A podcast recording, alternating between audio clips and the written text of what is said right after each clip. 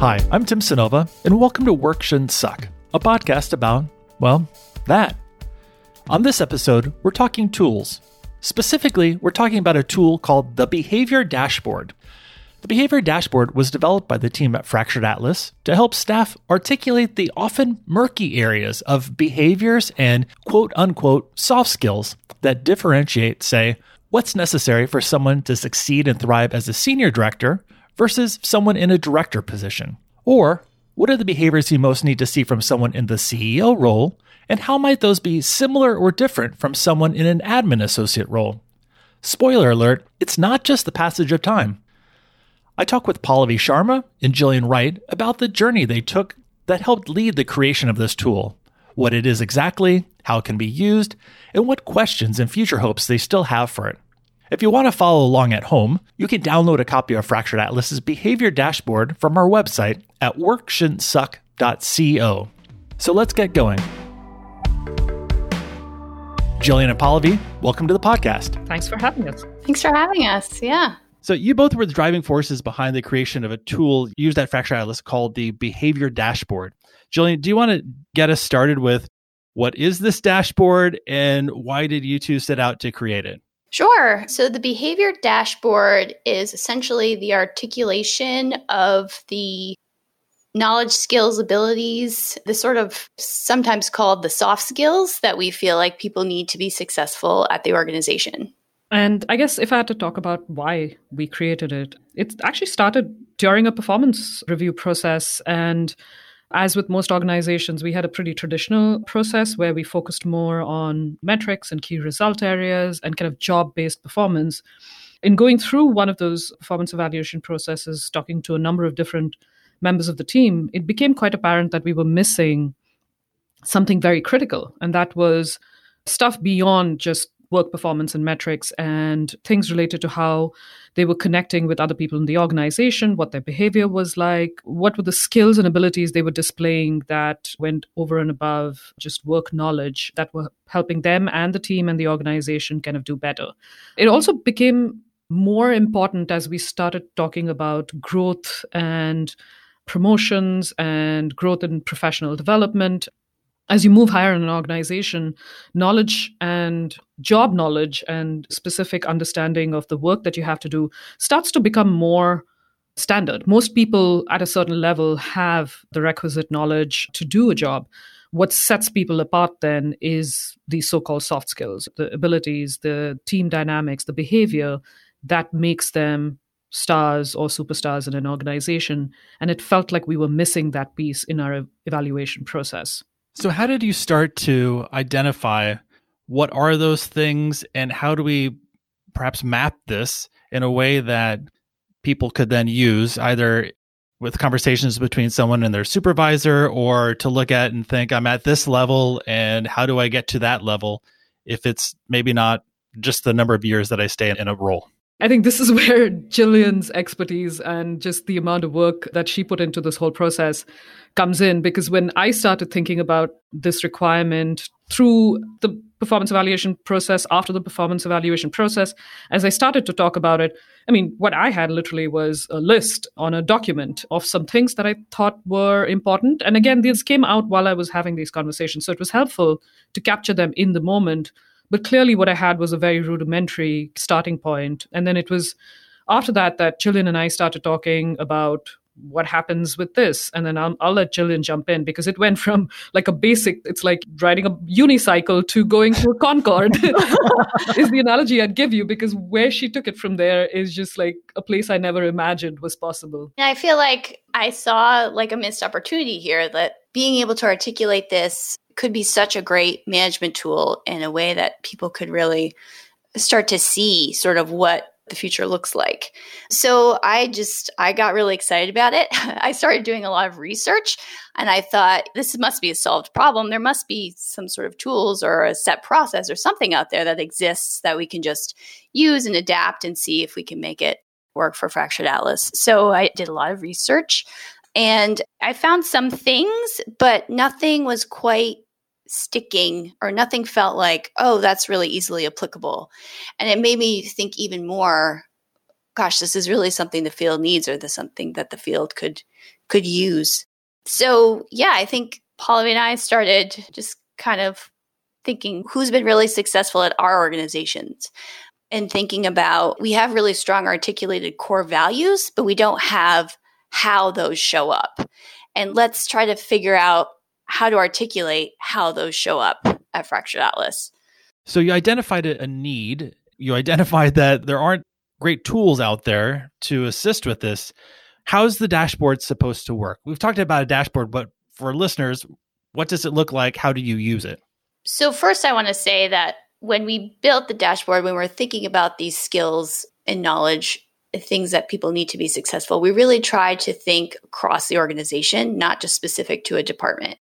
When we built it, we tried to think about this should not be a carbon copy of what our different titles of the organization are. It's not just about associates are this, this is this. It's really about the growth of your career and how things show up within that context.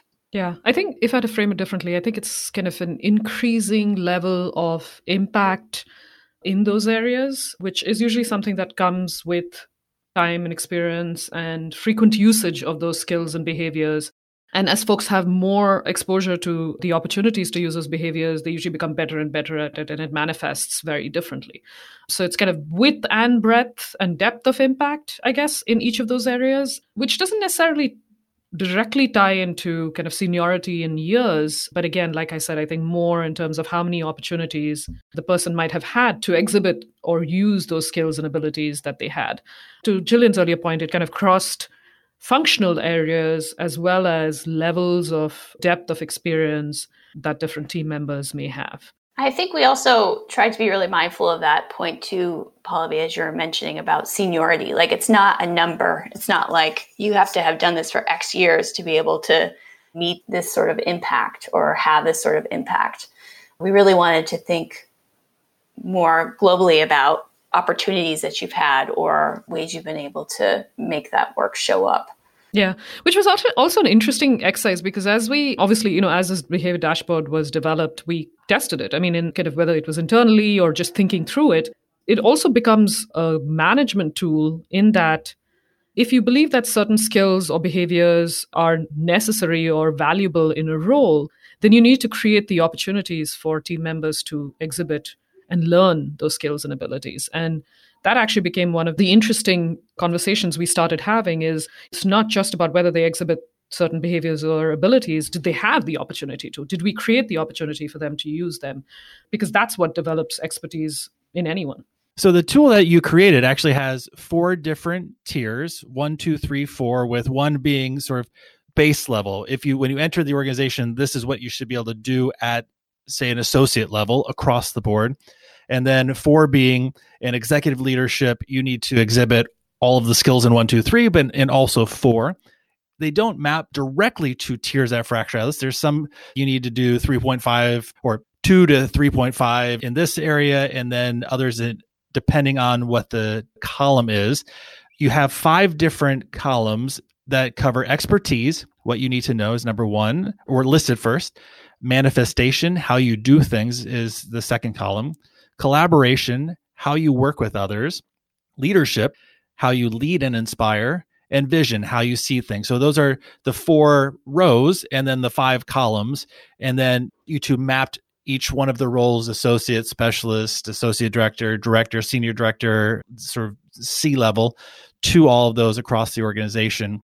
How did you come up with those from your exploration? Why did you choose expertise, manifestation, collaboration, leadership, and vision? Was this divinely inspired right out of the gate, or did he like, okay, that's not exactly, we're missing a hole here, or something like that? During some of the research process, I was able to see other examples of how other organizations were articulating these things. So, some of these things are things that really resonated from that and thought were super applicable to to things that we we think people need to have when they are growing and having growth at the organization. Yeah, it was a certainly a many many many times revised tool. it continues honestly to be something that we look at, we assess, we think, hmm, is this still what we should have for that. To put this in perspective, I mean, we have what, 20 boxes, like grid boxes in this, and the process took us a year, maybe more. So that's it was definitely an iterative process. I mean, it didn't just like suddenly appear one day. There was a lot of back and forth and a lot of evaluation and review and modification of each element of the grid. So definitely a long well thought out or thoughtful process. I mean, well thought out will, you know, history will tell us whether it was well thought out, but it was definitely thoughtful. I remember the specifically you two were wrestling with during that year as you're testing and seeing where the holes might be, the distinction between a director and a senior director. In a lot of organizations, it just means time. The difference between a director and a senior director is the senior director has been working in the field for 15 years and the director has been working for five. And you two were really wrestling with no, that's not. It's not just time. Some people jump right into their careers and have the the behaviors, the knowledge, skills, and abilities to be a senior director. So that's that's not necessary time. Can you talk a bit about maybe that example or other things that you wrestled with that were particularly thorny to boil down to what are the behaviors that make that distinction? Well, something I'd like to say too is that so visualize in your mind each of these boxes, and each of them have a sort of a subheader. So as you're talking about that, Tim, it made me think of this one bullet point that we have. We went around on it, Pallavi, and I think we came to a good place. So, under manifestation, which is how you do things, a level three, we have advising. And the bullet point that I'm thinking about specifically is this point that says, You are not afraid to dive in and make mistakes when faced with the unknown. And we felt like that was a pretty critical skill that people needed to be successful. People can make a lot of, well, maybe it could be this way, but actually just diving in and doing it and not being kind of afraid to make a mistake and just do the work. We felt that was a really important point. And the way that kind of showed up to kind of answer the question about senior directors versus directors is when it comes to opportunities again to exhibit behavior or having had the chance. And sometimes it really is about how long you've been working because the opportunities don't all show up in one year. They show up over the course of time. And as you spend more time in a working environment you get more opportunities to exhibit that behavior. And so that ability to dive into the unknown kind of this comfort with ambiguity seemed to be really critical because someone at a senior director level or a c level not only has to be comfortable with that for themselves but be able to drive the team to be comfortable with that. And that experience often does not come early in folks' career, or not the experience, but the ability to manage that experience and handle that experience and show success in managing that experience outside of yourself. So, managing ambiguity for yourself or within your role could be easy, but managing it for a larger group of people is where the challenge comes in. And folks who would have had that opportunity tend to be folks who've been, unless you've been in a startup environment or something where, you know, this kind of stuff gets thrown at you all the time, but even then, that tends to be more of an individualistic kind of achievement. So I think that's a very specific example, but it kind of speaks to the back and forth we had to put in in order to make sure that we were not only recognizing skills and abilities that are somewhat unique and maybe don't show up that often, but also are critical to the organization and we need to be aware of as folks come into the team.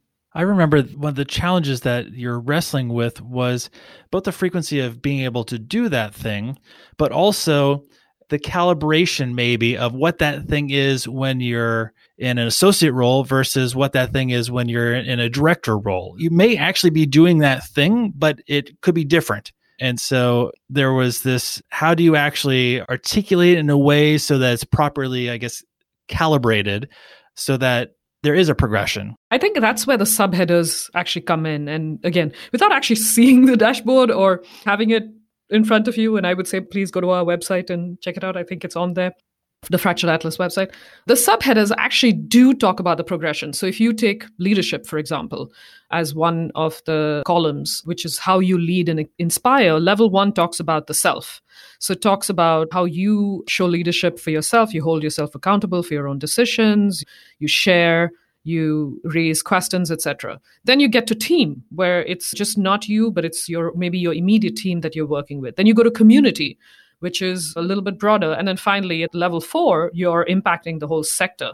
So it really is not necessarily about how much you manifest it, but as I said right in the beginning, it's about impact. How many people, what breadth of impact are you having with that behavior or in what you do, in the kinds of decisions and choices you're making?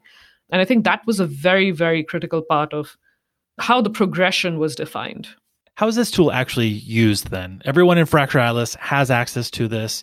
What does it look like when it's being used? We feel strongly that professional development conversations and opportunities should not just be stagnant to like once a year. you only talk about it one time and it's queued up right with your self assessment and, and the new year starting. So we've implemented it in a number of different ways. We do use it during the annual self assessment process, which happens for us every summer. But we also have embedded it into when we bring new people on board. So when new staff start, they go through a core curriculum program that we've developed at Fractured Atlas, and they really start to learn about this tool. And we hope that they have set conversations as they begin their tenure with us at the one and three and six month marker. And we have created some sort of targeted questions that help managers sort of talk through the dashboard with new folks, talk about where they're fitting on the dashboard, what skills and opportunities can come up to help them sort of grow in areas where they need to grow. We also use this tool in our performance improvement plan process, otherwise known as PIPs. When somebody is having a challenge with one of the behaviors that we think are really critical, we can really point to this tool and say, this is where we can help you develop. How are we going to do that? And kind of rally around some really clear guidelines on what those things are. Yeah, the other thing, I think we encourage managers to use the behavior dashboard more frequently. Again, to Jillian's point, this shouldn't be something that comes up only at formal check-ins or formal evaluation timeframes. It's something that should be used on an ongoing basis. Whenever behavior either manifests itself or doesn't manifest itself when it should, this should be a conversation. And the behavior dashboard is a great tool to use to say, okay, this is what we were looking for, and you either manifested it or didn't.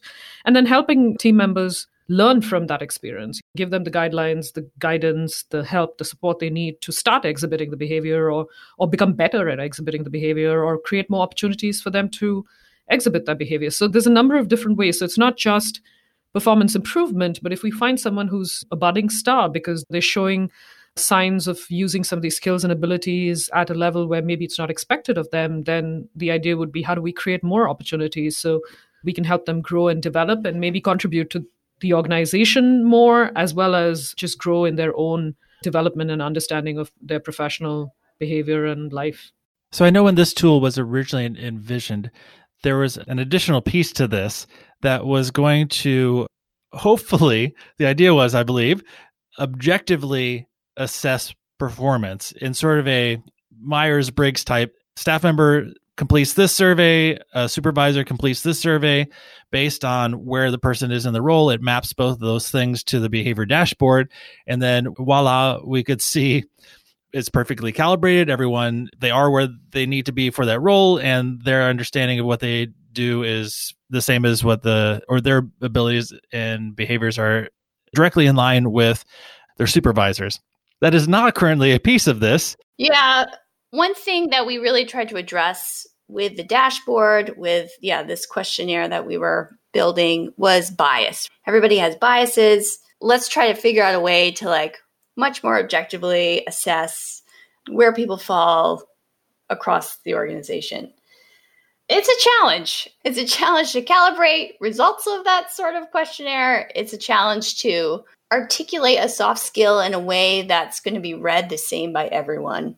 And I think that's kind of where the challenge where we came up against some challenges. I can see Jillian's trying to find a very diplomatic way to say it. But I mean, it's in the name. I mean, how do you put hard numbers to a soft skill? I mean, that's effectively the place we ended up. Not even hard numbers, but like hard data to a soft skill.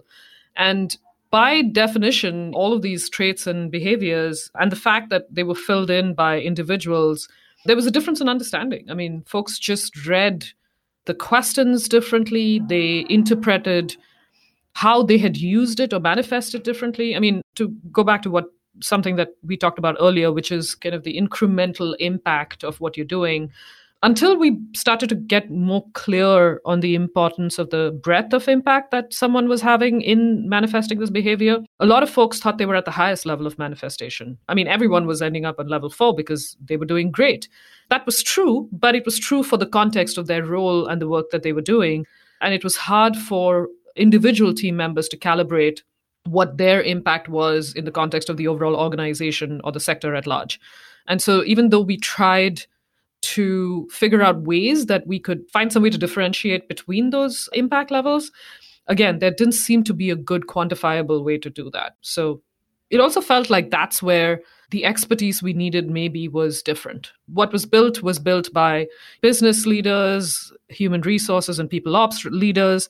And then this questionnaire kind of gets into the ultra high level market research type yeah, question. The people analytics. Yeah, yeah. and I don't think we didn't think it was a necessary component at that point to kind of invest in building out this super sophisticated tool.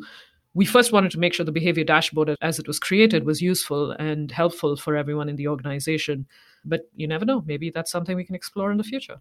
You two spent a lot of time with this, thinking about it, piloting it, iterating on it, what are some of the behaviors on this list that you were able to articulate that you're like these are core to people being successful in their roles and maybe just their professional careers a couple things that i think are really interesting is when you think about leadership you always think about otherness like how you're impacting other people but i really liked how through the conversation and the vetting, we came to this idea of self leadership. Like, how can you really show up and inspire sort of at an individual impact level, if you will?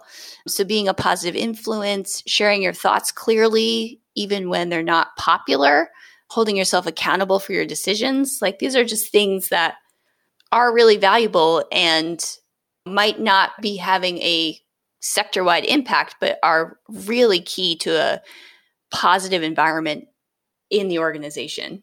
I would say much of this is contextual. When we look at Fractured Atlas as an organization, we are an entrepreneurial organization. We are always challenging ourselves. There's a lot of change that happens with that. I mean, we challenge what we do, we challenge how we do it, which was how we ended up with the behavior dashboard. So, change is an important piece of what happens in the organization. And with change comes ambiguity, uncertainty. And one of the things that I felt was really hard to kind of quantify or put into words, articulate, thank you, I'm having trouble articulating that, are things around comfort with ambiguity. As we mentioned earlier, you're not afraid to dive in and make mistakes when faced with the unknown. You also have to motivate teams. I mean, it's not just about you. So you motivate teams in the organization, you facilitate safe and constructive communication. And again, with change and ambiguity comes stress and discomfort with lots of people. I mean, everyone's nobody loves change. So, how do you kind of bring the team with you? How do you manage conflict? How do you get people on board with the idea? So, there was a number of things around that that I felt like were really relevant to Fractured Atlas as an organization. And we hadn't articulated that in a way or checked in with team members during their time with us on how they were handling that or how they were helping others handle that. And I think bringing that piece in really helped in some of the conversations we had after. One of the things we haven't mentioned yet is how this helped in the job interview process. Things like comfort with ambiguity and constant change. We knew those things were part of sort of the Fractured Atlas environment, but and, and, we had ways of asking questions or doing scenarios around them, but it wasn't mapped specifically to in a specialist role, this is going to be key so that we could then create scenarios around that specific thing or questions or figure out how to dive into that to then go a little bit deeper when we were interviewing people to get more understanding, more data, if you will, around does this candidate have those things that we know you need to be successful in this role? I totally agree. And I think that you have such a small window of time in an interview process to really learn about somebody. And if you can be really clear about, yes, these are the behaviors, you can't see their work product. So, what you can see is how they might embody these behaviors based on scenarios. Yeah. In fact, one of the things that happened very quickly, not just after we finished the dashboard, but as the dashboard sort of started coming together in a much more cohesive way, is we started changing questions along the interview process. I mean, the programs team had a number of hires that happened after the dashboard was created.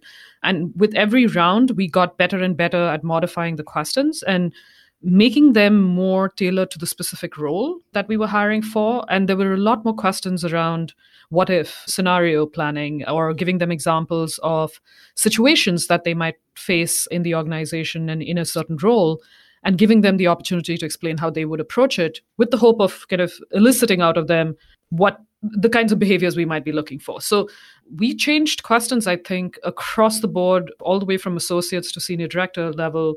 We added in more questions that allowed us to kind of hone in on the things we believed would be most important in that role. So not just did you achieve your results, key results in your job, but did you ever struggle with the team?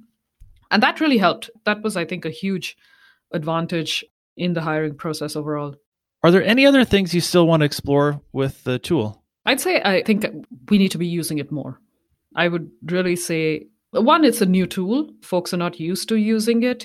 We've definitely gotten better at going back to it when the time is right. But I think we need more active usage of it on an ongoing basis at all points, like we talked about earlier in the hiring process, in every kind of evaluation along the way, in any conversation with team members. I'd say that's probably the biggest piece of it. Jillian? We're constantly iterating. So maybe taking another sort of fresh, continuing to take a fresh look at how we're articulating things and making sure that they still really mean what we want them to mean and are articulating as clearly as we can what we still think is really important.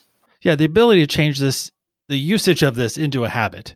So that's not like, oh, we have that. And then, oh, where is that? It's like, no, this is just something that in regular courses of conversation, as we do with our programs and services, there's constant iterating. How do you make professional development and growth just a habit of the conversations that you have so that you're setting people up yourself included for further growth inside the organization and outside the organization but also making sure the things that we need to do are not being forgotten in the urgent versus the important rush of the usual day yeah, I remember when when we were talking about how to encourage folks to use this more often. I recommended to the programs team that they make this their screensaver or Windows or their background, their laptop background. I'm pretty sure nobody did that, but including me, I'm I'm as much a fault on that as anybody else. But yeah i think i think really making this that's also how we would be able to evolve it. I mean it's with usage is when we'll be able to get more regular and consistent feedback which will allow us to evolve it. So i think the usage is not only helpful to make sure that we're constantly reminding ourselves and each other about the behaviors that are needed to be successful that would allow folks to grow in the organization, but it would also be really helpful in ensuring that we have all the right abilities and skills captured. And if any changes need to happen, that's how it's going to happen from feedback. So, what advice do you have for other organizations who might be listening and think, oh, that's a really interesting thing? I'd like to explore that, see that maybe not the year and a half that went into developing this for us, but with organizations who are are thinking those are actually really great questions for us to wrestle with and to articulate. And maybe we don't have this tool, but what kind of advice do you have for them? Well, as they say, you know, smart person learns from others' mistakes. So learn from our learning, not from our mistakes. I mean, the tool is there and it's been shared, and other organizations should definitely look at what's available out there because there may be something that comes close to what they need. But guaranteed that nothing outside there is going to meet their needs exactly. I think modification and application to the specifics of your own organization is really key. So even if you find something that you think is close to what you need, take a very good hard look at it and make sure it really maps to your core values, what's important in the different roles within your organization, in what you're trying to achieve. Don't assume that it'll work as is. And again, as we do, iterate, start somewhere and then build on it. So you don't have to take a year and a half. You could jump in with something that's available, you know, maybe tweak it a little bit and start sooner and then build on it as you go along. Know that it's an experiment doesn't have to be something that's set in stone from day one. Yeah, and I would just add that I mean, we started with a list that Pallavi had just kind of wrote on the back of a napkin. At a we just started thinking like okay what are successful people at our organization doing differently than other people? How do we articulate those things?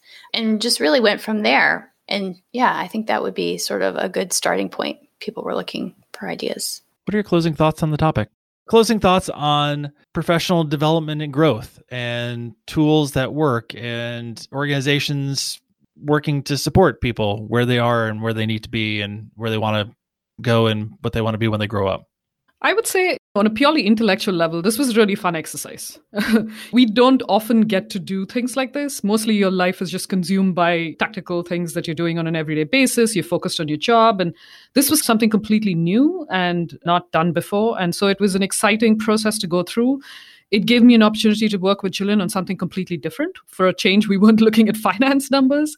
And that was really great because it also gave us a chance to get to know each other in a very different way. So, from that perspective, it was just a fascinating process to go through. But I think for me, it also just reinforces, and I don't think anyone should I think a lot of folks, as they're entering their professional careers, and even along the way, they're always thinking about, oh, what course should I do? What further degree should I do? And where's this Excel class? And where's this writing class that I want to do? And there's not enough thought put into what are the soft skills or the behaviors or values that I want to hold and exhibit in my professional life. And I would say it's never too early to start. I mean, the sooner you start, the more experienced and expert you're going to be at these skills and abilities. So I would say I just wish more folks would be thinking about it early in their career and work on it at every step along the way.